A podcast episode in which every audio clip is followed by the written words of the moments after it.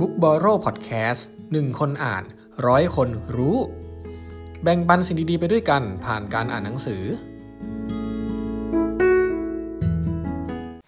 สวัสดีครับ คุณอยู่กับยอดผู้ร่วมก่อตั้งเพจ Book b o r r o w นะครับ วันนี้ยังอยู่กับหนังสือ The Sweet Spot จุดแห่งความสำเร็จที่แรงต้านเป็นศูนย์นะครับ ของคุณคริสตินคาร์เตอร์ครับ เป็น EP ที่ 2 แล้วที่มาพูดคุยกันกับหนังสือเล่มนี้นะครับ ตอนที่แล้วผมได้พูดเรื่องการพักผ่อนไปละ ซึ่งเป็นองค์ประกอบสำคัญอันดับแรกเลยของจุดกลมกล่อมหรือว่าเจ้า The Sweet Spot เนี่ยนะครับ ทบทวนกันให้ฟังอีกรอบหนึ่งนะครับ จุดกลมกล่อมประกอบไปด้วยการพักผ่อน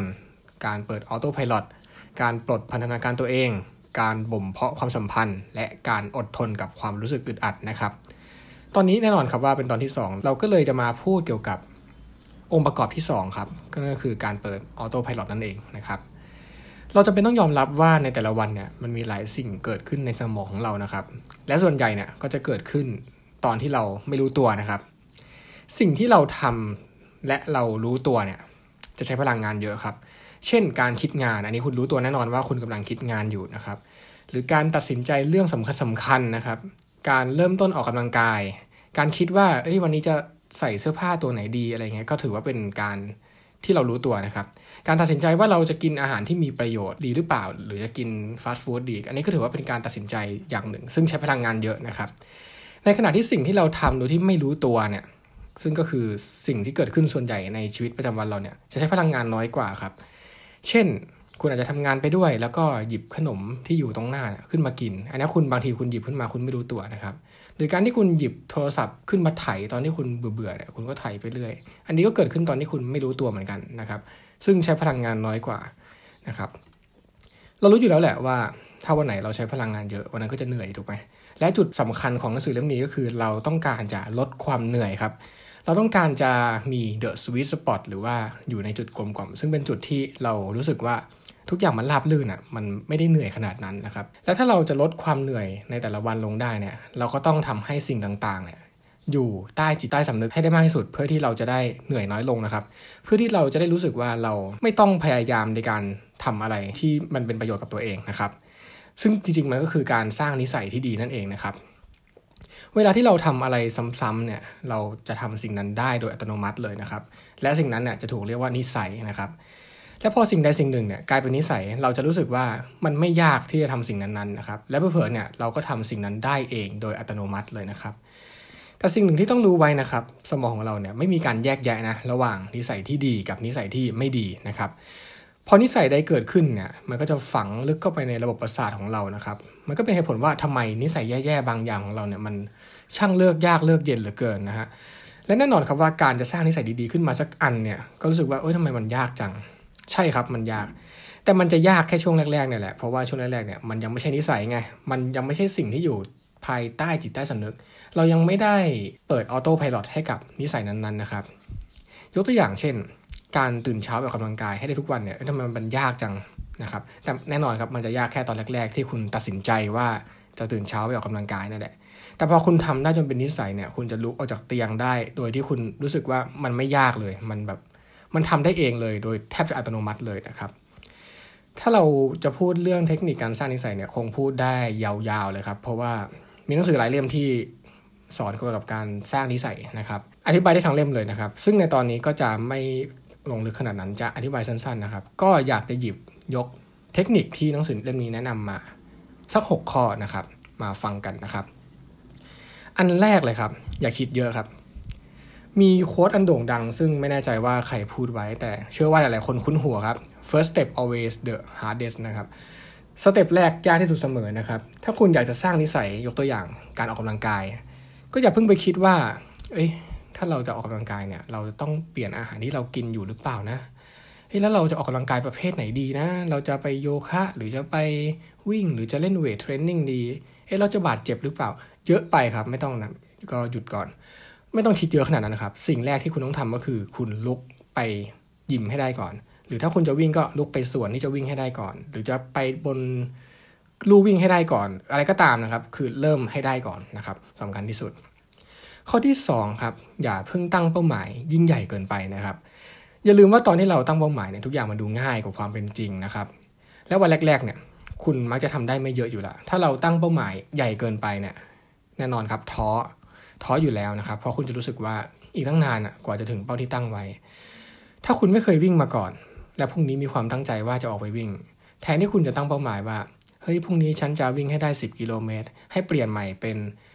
พรุ่งนี้จะเดินให้ได้ 30 วินาที แค่นั้นพอนะครับ ข้อที่ 3 ครับ เปลี่ยนแปลงสภาพแวดล้อมครับ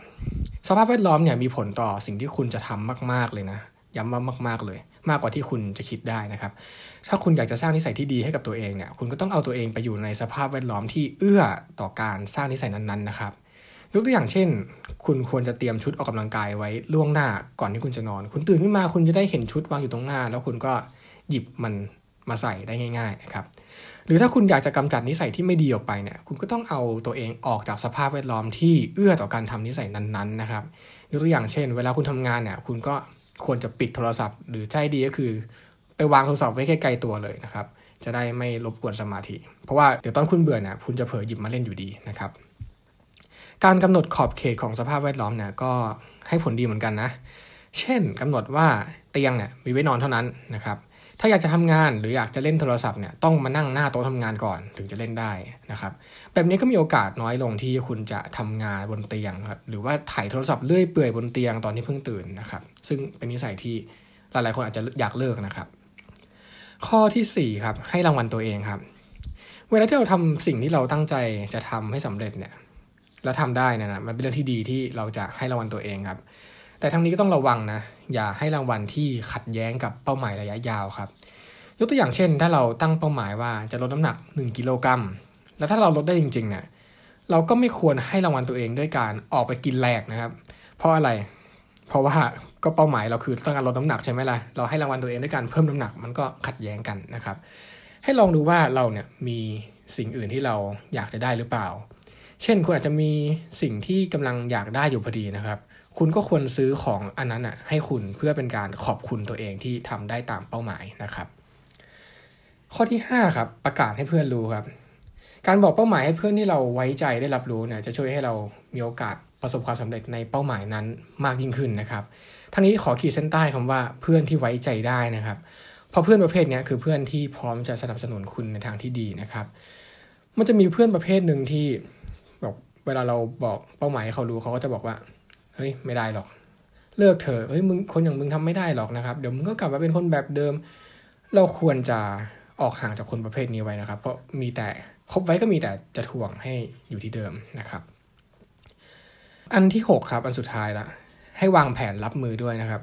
ไม่ว่าเรากำลังจะสร้างนิสัยอะไรก็ตามเนี่ย ระหว่างทางเราจะต้องเจอกับอุปสรรคอยู่แล้วครับ ดังนั้นเนี่ยเราต้องวางแผนล่วงหน้าไว้เสมอนะว่า